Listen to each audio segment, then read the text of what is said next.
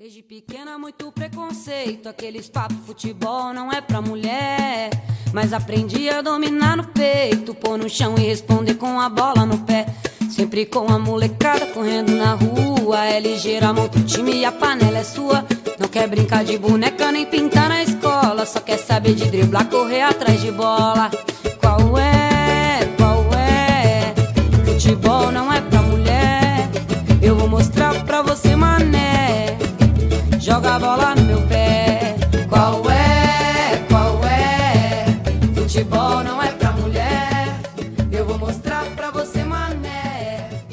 Joga a bola no meu pé. Bom dia, boa tarde, boa noite, querido ouvinte. Eu sou Vinícius Pereira e pode jogar bola no meu pé, que tá começando o Além da Bola dessa semana ao som de Jogadeira, música de Cacau e Gabi Vitz, feita para a Copa do Mundo Feminina de 2019, que embalou a seleção brasileira feminina na campanha na França. Mas por que essa música está tocando? É porque hoje a gente vai falar sobre futebol feminino e, ao contrário do que muitos acreditam, o futebol feminino existe além das Olimpíadas e ele tem muita história, uma história que muitas vezes não é tão justa, mas muito rica, que a gente vai falar hoje.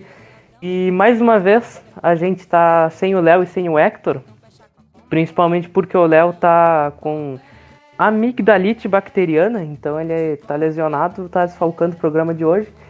E quem tá comigo hoje, mais uma vez, mais um episódio seguido, já tá ficando da casa, Giulia Vani, apresente-se, boa tarde. Boa tarde, Léo, bom dia, boa tarde, boa noite a você que está ouvindo e muito obrigada por dedicar esses minutos a nós. Tô muito feliz de estar aqui mais uma vez, o último podcast foi super legal, então eu tô animada para falar um pouco mais do futebol feminino, que é um negócio que eu gosto muito. Então vamos lá, vamos começar voltando no tempo, vamos lá para a China, durante a dinastia Han, entre os anos de 206 e 220 d.C., que foi quando as mulheres praticavam uma variação do Tsushu, ou Kuju, em português. É reconhecido pela FIFA como um dos precursores do futebol moderno. E também tem outros relatos, um pouco mais tarde também, que indicam que as mulheres praticavam um jogo de bola já no século XV, na Escócia e na França. Mas o futebol mesmo ele só foi surgindo no final do século XIX, com a criação do primeiro clube em 1857, que foi o Sheffield Football Club da Inglaterra. E foi na Inglaterra, mais de 28 anos depois, em 1885 foi disputada a primeira partida oficial entre mulheres, entre times que representavam o norte e o sul da cidade de Londres. E assim como no futebol masculino, o feminino também tem o seu primeiro clube na Inglaterra, quando em 1894, Nettie Hannibal, uma ativista dos direitos das mulheres, fundou o primeiro clube de futebol feminino da história, o Ladies Football Club. Avançando um pouco mais no tempo, no início da Primeira Guerra Mundial, o futebol feminino ganha um pouco mais de destaque na Inglaterra. Com muitos homens na guerra, as mulheres ficavam nas fábricas e acabavam fundando seus times de futebol. E a equipe de mais destaque foi o Dick Kerr's Ladies, de Preston, que chegava a atrair mais de 50 mil espectadores no Boxing Day de 1920. Com o fim da guerra, a Federação Inglesa não via mais motivos lógicos para que as mulheres seguirem jogando futebol e proibiu a modalidade nos estádios. Essa proibição levou à criação da Associação Inglesa de Futebol Feminino, que teve um início bem difícil por causa dos problemas de proibição da FA, e fez com que elas tivessem que jogar nos estádios de rugby. Depois da Copa do Mundo Masculina de 1966, na Inglaterra, a pressão e o interesse da modalidade cresceu e forçou a FA a liberar a modalidade em 1969, criando o ramo feminino na FA. E essa história toda é na Inglaterra, mas e aqui no Brasil? Então, aqui no Brasil a modalidade ela teve um início bem menos charmoso do que na Inglaterra e muito menos charmoso do que era o futebol aqui no país. E quando o futebol chegou, ele era um esporte de elite no Brasil, trazido por um brasileiro que estudou na Inglaterra. E se os homens pobres já ficavam de fora, o que sobrava para as mulheres, né? E enquanto os homens ricos jogavam futebol aqui no Brasil, no final do século XIX, no Rio de Janeiro e em São Paulo, as mulheres que aderiram à prática eram de classes sociais mais baixas, que eram consideradas, então, pela sociedade como mulheres grosseiras e sem classe. E mulheres bem vistas no futebol eram só as de elite mesmo, que se limitavam a torcer. Torcer, que é inclusive um termo criado pelas mulheres, porque como elas tinham roupas muito elegantes e vistosas, elas acompanhavam os maridos nas partidas e com o calor do Rio de Janeiro, somado às roupas tão grandes que elas usavam, elas acabavam suando muito e tinham que torcer os panos das roupas para enxugar o suor. enquanto assistiam os jogos, e daí vem o termo torcedores e torcedoras, que a gente pode ver que é um termo exclusivo do português, já que em outras línguas como o inglês se usa a palavra fans ou supporters, e espanhol que usa hinchas, nunca tem algo parecido com torcedores, que é um termo nosso mesmo, que vem daí dessa origem. Voltando ao campo, foi entre 1908 e 1909 que tiveram os primeiros registros de partidas de futebol mistas no Brasil, disputadas entre homens e mulheres juntos. E durante muito tempo, um evento beneficente ocorrido em 1913 foi considerado a primeira partida de futebol feminino no Brasil, mas anos depois foi descoberto que, na verdade, o time feminino era, na verdade, formado por jogadores do Esporte Clube Americano, campeão paulista daquele ano, vestidos de mulheres, misturados às senhoritas da sociedade. Sendo assim, então, oficialmente a primeira partida de futebol feminino no Brasil foi em 1921, muito tempo depois do que na Inglaterra, entre mulheres dos bairros de Tremembé e Cantareira, na zona norte de São Paulo. E essa partida acabou sendo noticiada pelo jornal A Gazeta como uma atração curiosa, quando não cômica, em meio às festas juninas. A primeira equipe de futebol feminino no Brasil foi o Araguari Atlético Clube, que em 1958 selecionou 22 meninas para um jogo beneficente em dezembro daquele ano. O sucesso dessa partida foi tão grande que a revista O Cruzeiro fez a matéria de capa sobre o jogo, porque até então partidas femininas só aconteciam em circos ou em quadras de futsal. Com essa divulgação, houve nos meses seguintes vários jogos do time feminino de Araguari, em cidades como Minas Gerais e também Salvador, Goiânia, mas em 1959 a equipe feminina do Araguari foi desfeita por pressão dos religiosos de Minas Gerais. Isso aconteceu em meio a uma proibição do futebol feminino no Brasil, que a gente vai falar mais tarde, e logo depois que essa proibição acabou, foram fundados vários clubes femininos, como o Radar do Rio de Janeiro, e esse, o Radar, cedeu todas as suas jogadoras para a primeira seleção feminina brasileira na história, que venceu uma Copa Feminina da Espanha em 1988. 2 anos mais tarde, com a modalidade crescendo bastante no mundo, a FIFA decidiu criar a Copa do Mundo Feminina, realizada na China em 1991, e em 1996 ela foi incluída pela primeira vez nas Olimpíadas em Atlanta. E agora, falando um pouquinho mais dos dados mais rápidos, para contextualizar como o futebol feminino avançou, a primeira Copa do Mundo organizada pela FIFA foi em 1991, como a gente falou agora há pouco, e foi vencida pelos Estados Unidos, que é até hoje a maior campeã, com 4 títulos.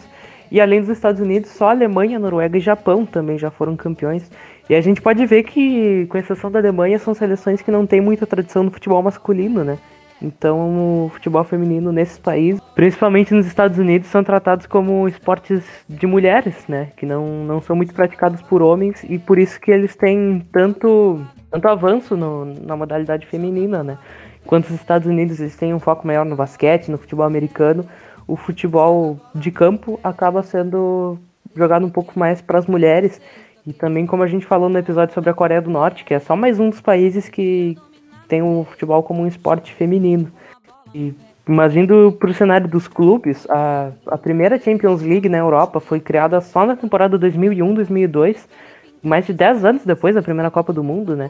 Enquanto na América do Sul, a primeira Libertadores foi só em 2009, e a criação de outro torneio agora, já no século XXI, aqui no Brasil, foi em São Paulo, que sempre foi o pioneiro da modalidade, mas nem por isso menos machista, já que em 2001, na criação do Campeonato Paulista daquele ano, foi feito um draft que selecionou mais de 200 jogadoras que foram divididas em 12 times. E entre os critérios para elas serem escolhidas estava beleza e sensualidade no regulamento. Enaltecer a beleza e a sensualidade das mulheres para atrair o público masculino foi admitido pelo próprio presidente da Federação Paulista, Eduardo José Fará, que disse, abre aspas, "Temos que mostrar uma nova roupagem no futebol feminino, que está reprimido por causa do machismo. Temos que tentar unir a imagem do futebol à feminilidade. Vamos ter um campeonato tecnicamente bom e bonito", fecha aspas. E o cabelo também era um critério para a seletiva, com o presidente afirmando que com cabelo raspado não joga. Acabou que na época isso não teve muita repercussão, né? Porque acabou que muita gente não se importava com esses temas na época. Mas hoje muitas jogadoras que foram escolhidas, elas falam que teve muita atleta boa que acabou não sendo escolhida, talvez porque não era tão bonita, não foi julgada tão bonita. E mesmo sendo melhor que algumas, não... não foi escolhida, não foi pro campeonato e acabou tendo cortado uma carreira que podia ser muito boa para ela, que não teve por causa desses critérios da época, né? Mas felizmente o Campeonato Paulista ele evoluiu muito e hoje é um dos melhores campeonatos do Brasil por motivos técnicos, tendo os melhores times do Brasil, como o Corinthians, a Ferroviária, o Palmeiras, São Paulo, o Santos, mas já dá para ter uma noção do absurdo que foi um dia, né? Só um parênteses que na primeira divisão do Brasileirão Feminino esse ano, os 5 primeiros times foram paulistas. Sim, é algo que vem evoluindo desde o começo do século, né? A gente vai falar um pouquinho também disso de evolução do tempo de jogo que influencia muito. Mas os motivos técnicos, eles também são muito criticados por quem não gosta da modalidade, mas que aí a gente tem que voltar naquela proibição que a Ju falou antes, né? Entre a década de 1940 até 1979, o futebol feminino foi proibido por lei no Brasil. Foram quase 40 anos com as mulheres proibidas de jogar futebol, com um decreto que surgiu no governo Vargas e foi estendido até quase o fim da ditadura militar no Brasil. E vocês têm noção do quanto o futebol masculino evoluiu entre 1940 e 1980? E quanto evoluiu de 1980 para cá, né? É muita coisa, é uma evolução que foi cortada das mulheres. É claro que elas estão, sim, atrasadas em relação ao futebol masculino. Mas, mesmo assim, elas vêm evoluindo rápido e muito mais rápido do que o futebol masculino evoluiu no seu começo. Mas só para um efeito de comparação, é como se o futebol feminino de hoje fosse o futebol masculino de 1960, de quando estava começando a Champions League na Europa. E talvez daqui uns 40, 50, 60 anos elas cheguem no nível do futebol masculino de hoje, talvez até menos, porque elas vêm evoluindo muito mais rápido, até por causa da tecnologia que na época não tinha, mas que é uma evolução que foi cortada por causa dessa proibição. A gente não vai dizer que o futebol feminino é do mesmo nível que o masculino, mas a gente tem que entender por que não é, entender, aceitar e evoluir, ajudar essa evolução. Porque hoje a gente assiste uma seleção brasileira, por exemplo. É uma seleção brasileira que não joga tão bem, um jogo tão bom de se assistir quanto o futebol masculino.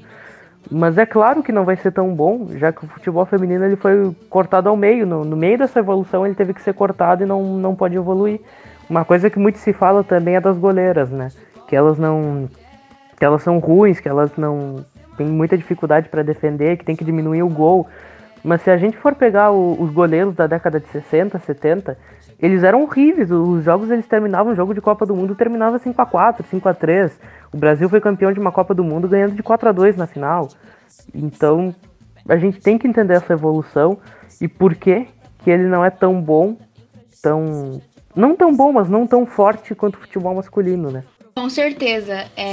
Eu até comentei no Twitter esses dias que muitas pessoas comparam o futebol masculino e o feminino em nível técnico, mas são jogos diferentes, são físicos diferentes. As meninas, elas não correm tanto, e as meninas que correm super rápido. Por exemplo, a Bia Zaneratto é um ótimo exemplo de uma jogadora muito rápida, a Chu do Palmeiras também. Mas, ainda assim, os homens têm um físico que ajuda mais nesse sentido. Nenhum esporte é igual, né? Masculino e feminino, nenhum esporte é igual. Então, e aí eles usam aquele argumento de porque tal equipe feminina perdeu para a base de tal equipe masculina. Só que são jogos completamente diferentes. O espaço, como você falou, futebol feminino não teve esse espaço para evoluir. E a evolução tá vindo agora.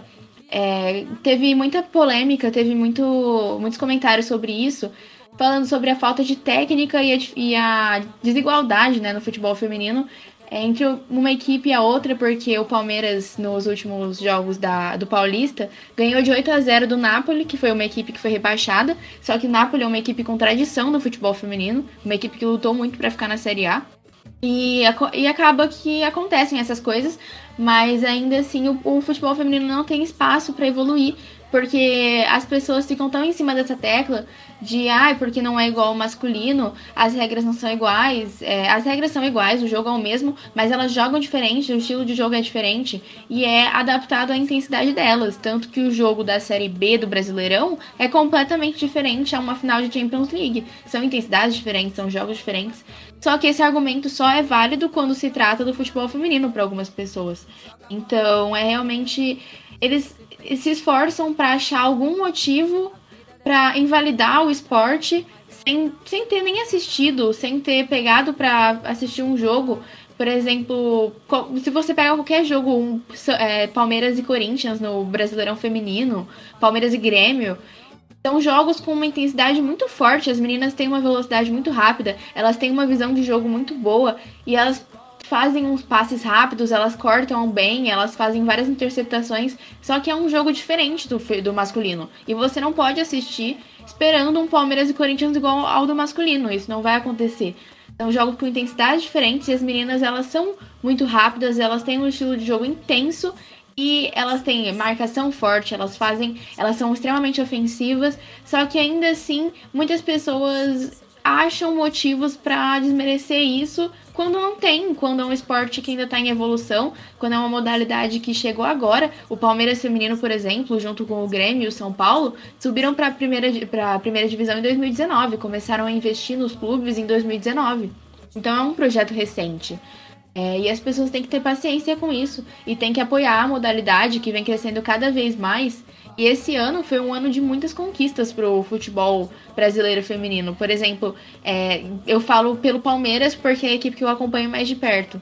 Mas as meninas começaram a jogar no Allianz Parque, que é a casa do Palmeiras, que tem um gramado bom, porque você vê muitas equipes do Brasileirão Feminino jogando em gramados que nem a Série B do Brasileiro joga, que nem a Série C do Brasileiro Masculino joga, porque são gramados, assim, horríveis, com mato na borda do campo, sem brincadeira, é um negócio deplorável. As meninas também conquistaram o nome delas na camisa, que foi acontecer só esse ano. Em 2021, elas tiveram o nome delas na camisa pela primeira vez, o que é um absurdo, né? Porque elas carregam essas camisas há tanto tempo e só agora elas estão tendo o reconhecimento e tendo o nome delas na camisa.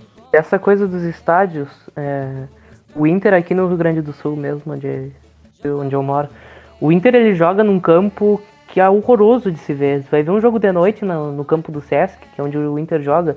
É um lugar escuro, que só vê o campo com uma iluminação muito forte e o resto é tudo escuro, é um mato escuro, cheio de árvore pra trás. É horroroso assistir jogo do Inter nesse estádio de noite. E no Brasileirão do ano passado, em 2020, a partir das quartas de final, né, que começa o mata-mata, se não me engano. Sim, a partir das quartas. Todos os jogos foram nos estádios dos times, né? Acho que teve um time que acabou não jogando no seu estádio, não me lembro porquê. Mas o Grêmio jogou na Arena, o Corinthians jogou na Arena, o Palmeiras jogou na Arena, o São Paulo jogou no Morumbi, o Avaí jogou na Ressacada. E que foi um evento, né? O Grêmio aqui no Rio Grande do Sul foi a primeira vez que o Grêmio... Primeira e até agora a única vez que o Grêmio jogou na Arena mesmo. Porque acho que tem alguma questão de contrato que não permite que o time feminino jogue na arena, né? Que só foi acontecer por causa de uma obrigação ou de um pedido da CBF, porque se dependesse dos clubes, é muito clube que faz por obrigação e porque tem uma lei que obriga os times da Série A do futebol brasileiro e dos times da Conmebol também a terem os times femininos. E era até algo que eu queria te perguntar. Se você não acha que essa obrigação não acaba sendo um pouco prejudicial para os times? Porque a gente vê muito time tradicional, como tu falou do Napoli, por exemplo, mas tem também o Foz Cataratas. Eu morei em Foz do Iguaçu, então eu conheço um pouquinho da proximidade desse clube. É um clube muito tradicional no futebol feminino, que foi campeão da Copa do Brasil, foi vice-campeão da Libertadores, e hoje é um time que está na Série A2 porque não conseguiu se manter junto com os outros times que chegaram investindo mais forte, né? Então é um time de muita história, de muita tradição, que hoje está na segunda divisão e não sei como é que foi na última temporada, mas acredito que não foi para a terceira porque não existe, que foi um clube que acabou sendo muito debilitado apesar da sua história, de uma história que devia ser mais respeitada, eu acho, por ser um dos pioneiros, um dos clubes pioneiros mais fortes, que revelou muita jogadora para a seleção e acabou quase que fechando as portas por causa disso. Eles até tentaram parceria com o Curitiba, depois com o Atlético, só que acabou não rendendo, né? Então, você não acha que essa proibição pode ser um pouco prejudicial? Primeiro, por causa dos clubes menores, sem tanto orçamento, que acabaram sendo sucateados por causa dessa entrada dos grandes. E segundo, também por causa de alguns grandes que não se importam tanto, né? Eu uso muito o exemplo do time do Vitória. O Vitória é um time que jogou o Campeonato Brasileiro de 2020 por obrigação, Porque o presidente do Vitória já falou várias vezes que ele não quer o futebol feminino, que as mulheres do time tem que ficar longe do barradão, que não é o lugar delas. O presidente do Vitória falando isso publicamente, e o time jogando a primeira divisão com o time sub-16, rebaixado, acho que sem nenhuma vitória. Então acaba tendo esse contraponto de investir na modalidade, um time como o Corinthians, o Palmeiras, o Grêmio, mas também de alguns times que acabam não se importando tanto e acaba sendo um pouco prejudicial e tirando espaço de um tradicional. Eu concordo, eu acho que ao mesmo tempo que essa obrigação ela é boa, porque faz alguns times investirem pesado no futebol feminino, como foi o caso do São Paulo e do Palmeiras, que conseguiram boas equipes, até o Grêmio, que também se classificou para a próxima fase do mata-mata nesse ano, que vai pegar o Palmeiras, inclusive, nas quartas. Esses times acabam investindo e fazendo uma boa equipe feminina. A equipe do Palmeiras esse ano vem muito forte, e isso foi graças ao investimento, e a equipe estava caída no esquecimento. A equipe do Palmeiras já existiu, anteriormente, já ganhou o Paulista, mas ela parou de ser... Até o Palmeiras foi o campeão daquele torneio de 2001 que eu citei no começo, então é algo não tão recente. Assim. A equipe do Palmeiras não parou de existir, mas ela parou de ter investimento, e o Palmeiras não tinha base do feminino também, agora começou a investir um pouco na base, eles começaram a pegar jogadores de outras bases, assim, né? Então, para formar, mas não tinha esse investimento nos últimos anos, e aí em 2019 realmente começou, e foi muito bom para essa equipe, mas ao mesmo tempo acaba prejudicando outras equipes, por exemplo, o Napoli, que foi o caso. O Napoli, o masculino, não está na primeira divisão, então não tem a obrigação de existir, e o Napoli, que agora caindo para a segunda divisão, pode ser que feche as portas do feminino, apesar de uma equipe de tanta tradição assim, e tão bem vista no meio do futebol feminino. É muito provável que feche as portas porque não tem condições de pagar os salários das jogadoras, não tem condições de manter uma equipe feminina. E desculpa te atrapalhar, mas só para citar outro time assim que a gente citou alguns tradicionais, tem o Minas Brasília também, que é um time muito tradicional e antigo no futebol brasileiro, que esse ano foi rebaixado, né? A gente não sabe se ele vai poder continuar existindo. Sim, o Minas Brasília, que lutou contra o rebaixamento, inclusive até o último jogo estava ganhando, tomou virada, então acabou rebaixando assim realmente no último minuto, e elas ficaram super mal, mas acontece, né? O rebaixamento acontece tanto no feminino quanto no masculino. Só que no feminino isso acontece e as equipes entram em um risco de acabar. Tem essa possibilidade. E enquanto essas equipes grandes começam a investir, isso é bom porque traz atenção para o futebol feminino.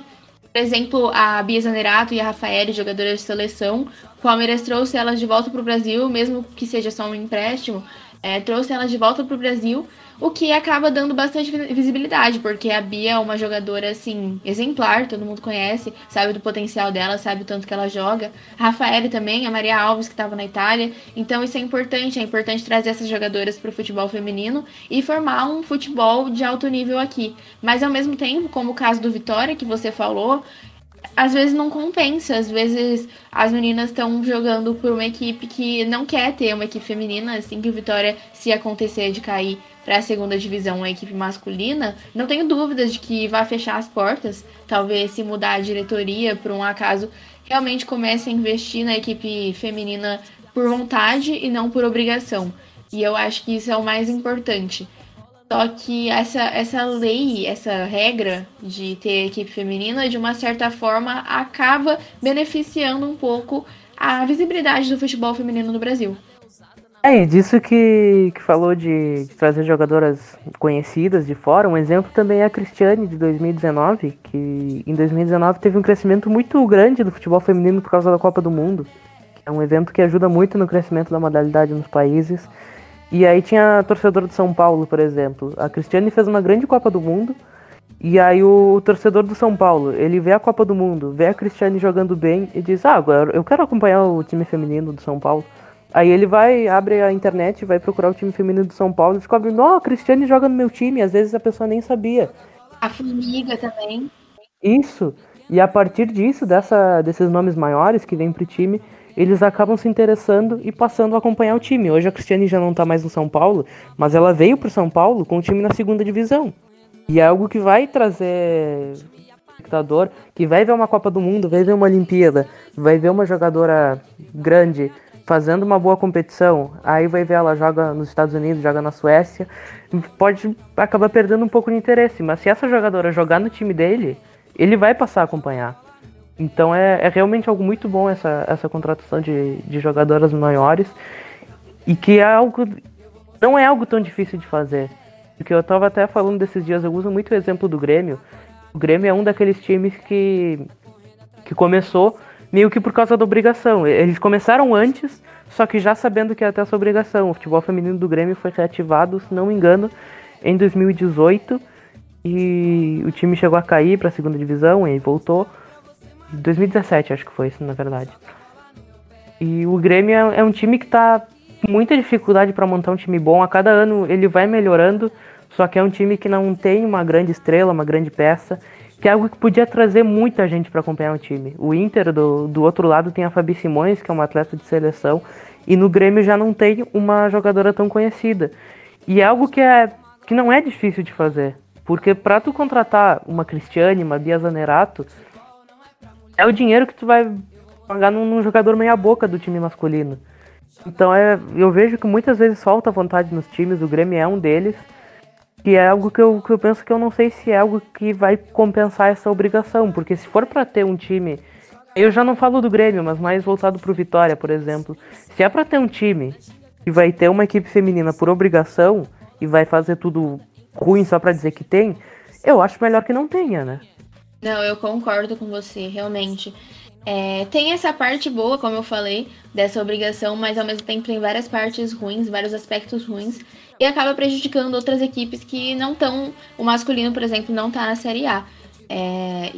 Um negócio muito interessante que você falou foi de trazer essas estrelas para outras pessoas se interessarem na equipe feminina por ter essas grandes jogadoras. E eu posso citar um exemplo disso. Eu acompanho a equipe do Palmeiras faz um tempo já, e eu acompanho para narrar os jogos, narrar não, mas comentar depois e falar sobre, eu posto bastante coisa sobre futebol feminino. E o meu pai, que não conhecia nada do feminino do Palmeiras, e é palmeirense roxo, não conhecia nada da equipe feminina, um dia eu tava assistindo um jogo, ele sentou pra assistir comigo e começou a adorar. Adorou, conheceu a Bia Zaneratto, hoje ele é fã da Bia Zaneratto, falou que vai comprar até uma camisa dela, ele adora ela. A Bruna Caldeirão também, então é muito importante ter esses nomes e ter, por exemplo, estrelas nas equipes. Se a Marta, provavelmente, ela já tá ficando um pouco mais velha, provavelmente ela vai voltar pro futebol feminino no Brasil mais pra frente. Então, pode-se esperar que algum time anuncie a contratação dela. A Formiga já voltou, a Cristiane. Então, eu acho que isso cada vez mais importante as equipes realmente investirem e ir atrás de jogadoras que chamam essa atenção pro clube. O Palmeiras teve a sorte de ter a Bia Zaneratto. O Palmeiras ano passado tinha uma equipe muito boa, mas formulou completamente para esse próximo ano.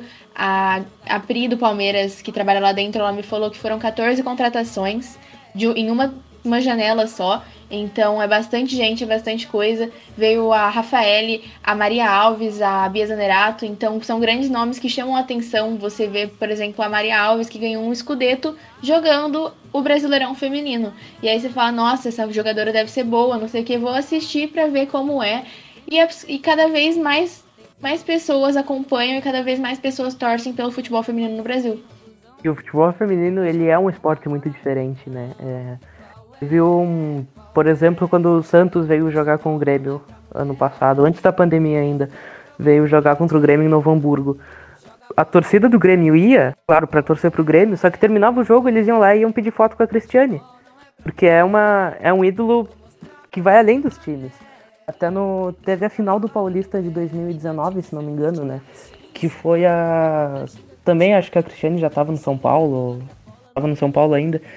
E terminou o jogo, ela foi tirar foto com a torcida do Corinthians. Então é uma modalidade muito diferente, é um esporte muito diferente, é um contato muito mais próximo. E até eu queria puxar um pouquinho pra gente falar do Liverpool, porque é o time que a gente torce, que também é um desses times que a gente sente que tá um pouquinho na obrigação, que tá fazendo por obrigação.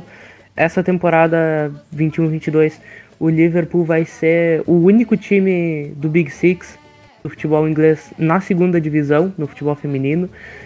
E Eu vou falar um pouquinho dessa proximidade, porque, como eu já falei em alguns episódios, eu tenho uma página do Liverpool e algumas contratações que eu anuncio e dou feliz aniversário para elas, por exemplo, elas vão lá e curtem o tweet ou respondem.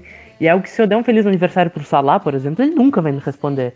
Mas se eu der um feliz aniversário pra Megan Campbell, que tá fazendo aniversário hoje, enquanto a gente tá gravando esse episódio, ela foi lá e curtiu o tweet. Então é uma proximidade muito maior, que também acaba atraindo o público, né? Sim, e a gente, por exemplo, no Análise Verdão, a gente fez uma entrevista com a Agustina Zagueira do Palmeiras. Ela é argentina, ela joga pela seleção da Argentina, e ela é titular no Palmeiras. E ela é uma zagueira muito boa. Ela contou pra gente que ela conversa com o Gustavo Gomes e o Vinha, que são jogadores da equipe masculina, que também falam espanhol. E ela conversou com a gente na live, foi super legal, foi um papo muito tranquilo. E a gente tem essa proximidade, as outras meninas assistiram também, algumas, elas ficaram sabendo dessa live. E vira e mexe a gente posta as coisas sobre o feminino. A Ari Borges, inclusive, ela é titular no Palmeiras também, ela é meia. E ela teve um tweet que eu fiz, que ela deu retweet no negócio do Thiago Alcântara. Aí eu postei brincando que se ela era torcedora do Liverpool, e ela me respondeu que gostava muito do Klopp. E por causa disso começou a acompanhar mais a equipe, ela criou um carinho. Então é muito legal as meninas sempre responderem a gente, assim. Só que também mostra muito sobre o futebol feminino, né? Porque quando um jogador entra no Twitter... do masculino, assim, da Série A, seja qual time, vão chegar muito mais notificações pra ele, vai ter muita gente pedindo, assim, e ele provavelmente não vai responder. Só que acaba sendo legal pra gente interagir com as meninas cada vez mais, e elas realmente darem atenção e responderem quando a gente posta algum vídeo sobre elas, algum elogio, alguma análise.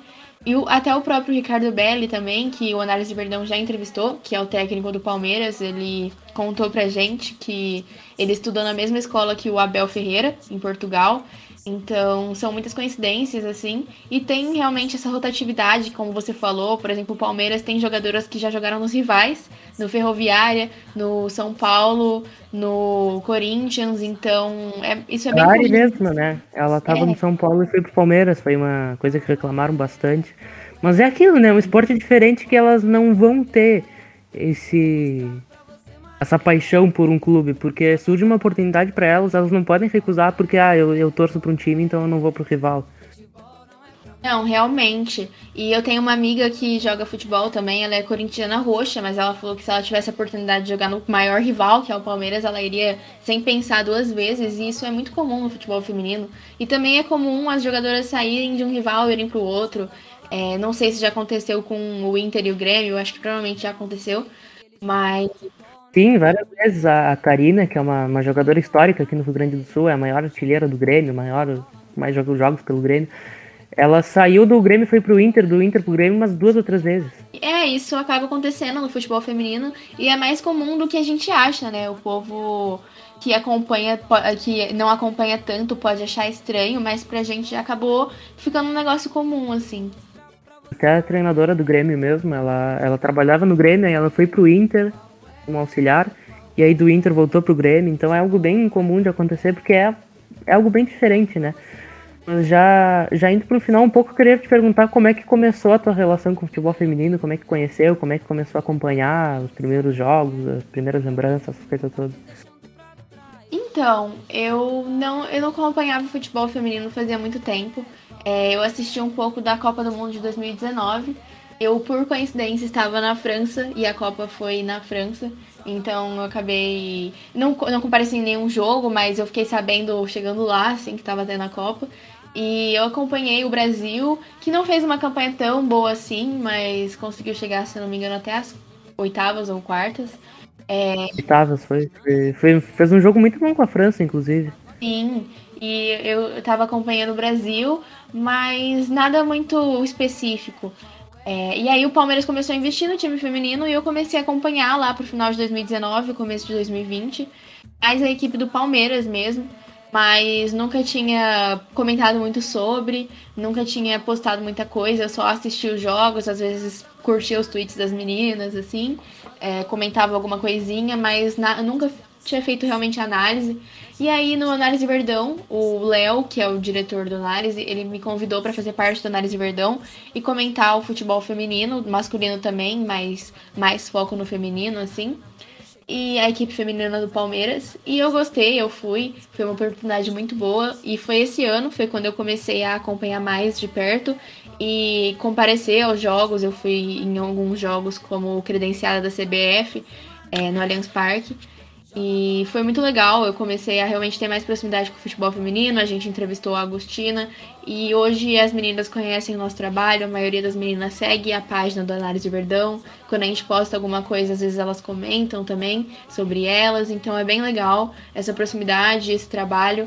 Tem a Val, que é a coordenadora do futebol feminino no Análise Verdão, ela tem o contato da Pri, que é assessora de imprensa do Palmeiras, então às vezes ela consegue uma entrevista com alguma jogadora, a gente já tá pensando em outras jogadoras para fazer mais pra frente, então acabou sendo uma coisa que foi muito repentina pra mim, só que foi muito legal começar a analisar os jogos do futebol feminino, assim, taticamente mesmo, e por ser um jogo um pouco menos intenso do que o futebol masculino, eu comecei a aprender mais de análise tática com eles, porque era um pouco mais fáceis de analisar.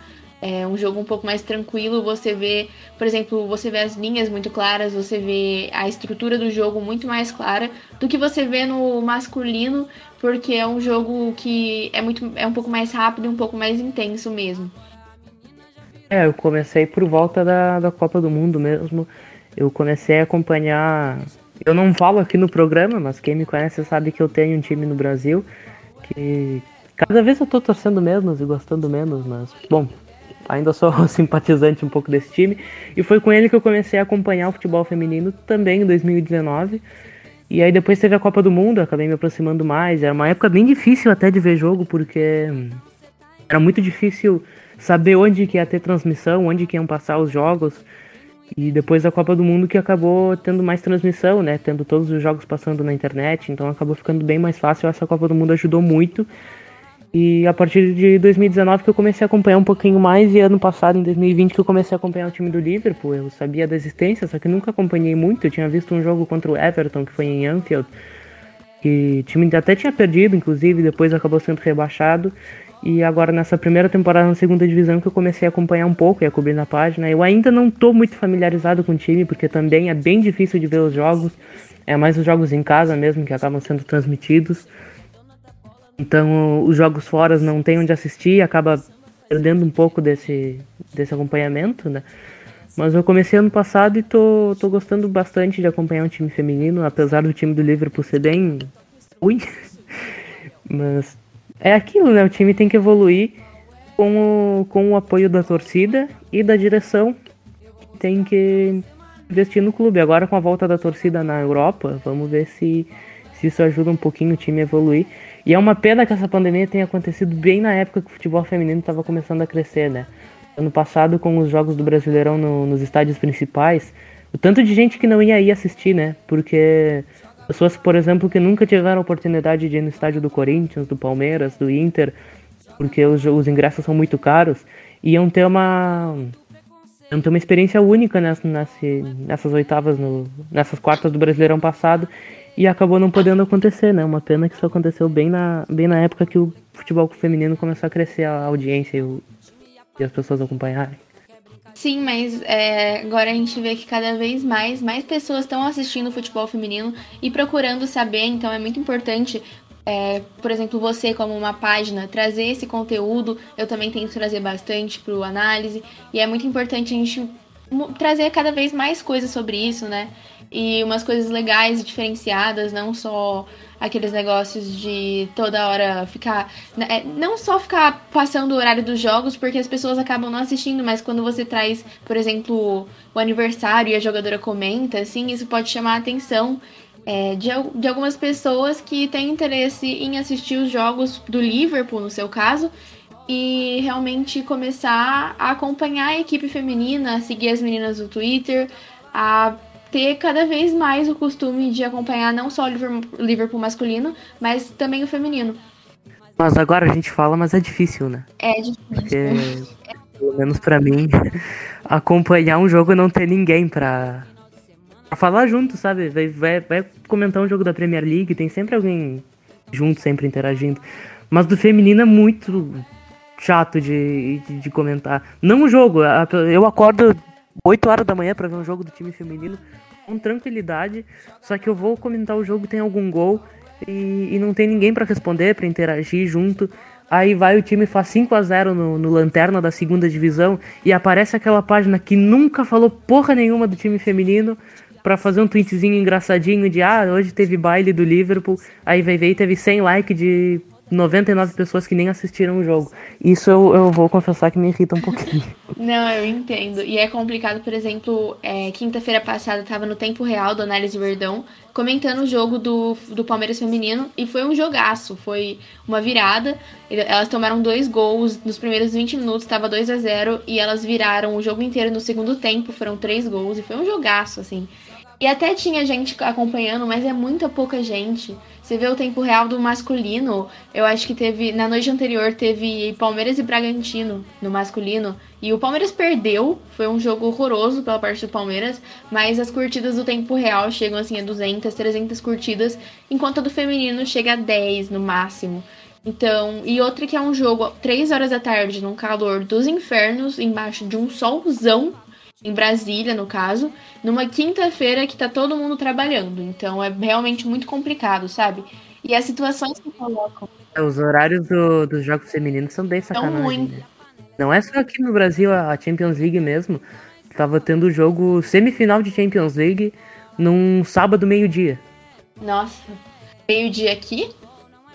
Não, meio-dia lá. E aqui era pior, porque aqui era tipo 7 da manhã.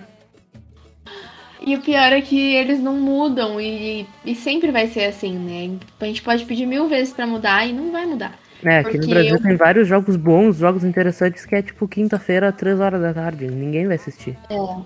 Na última rodada, todos os jogos foram na quinta-feira às 3 horas da tarde. Todos, sem exceções. E todos ao mesmo tempo também, né? Então não dá nem pra acompanhar mais de um jogo, assim.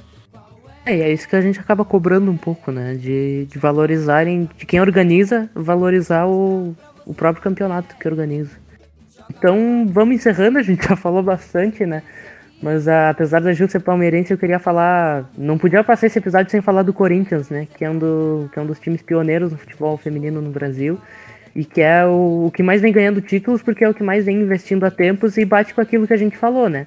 Que o futebol feminino, a modalidade, só vai evoluir se ela tiver uma sequência de vários e vários anos, que é algo que o Corinthians tem, que tá há anos com o time e por isso acaba ganhando a maioria dos títulos, né? Tendo os melhores jogos, mas que é algo que a gente espera que se iguale um pouquinho daqui a pouco. Mas então é isso, eu queria agradecer a Gil de novo por participar aqui com a gente, já tá virando integrante do programa, né? Então, muito obrigado e espero que a gente possa gravar mais alguns juntos.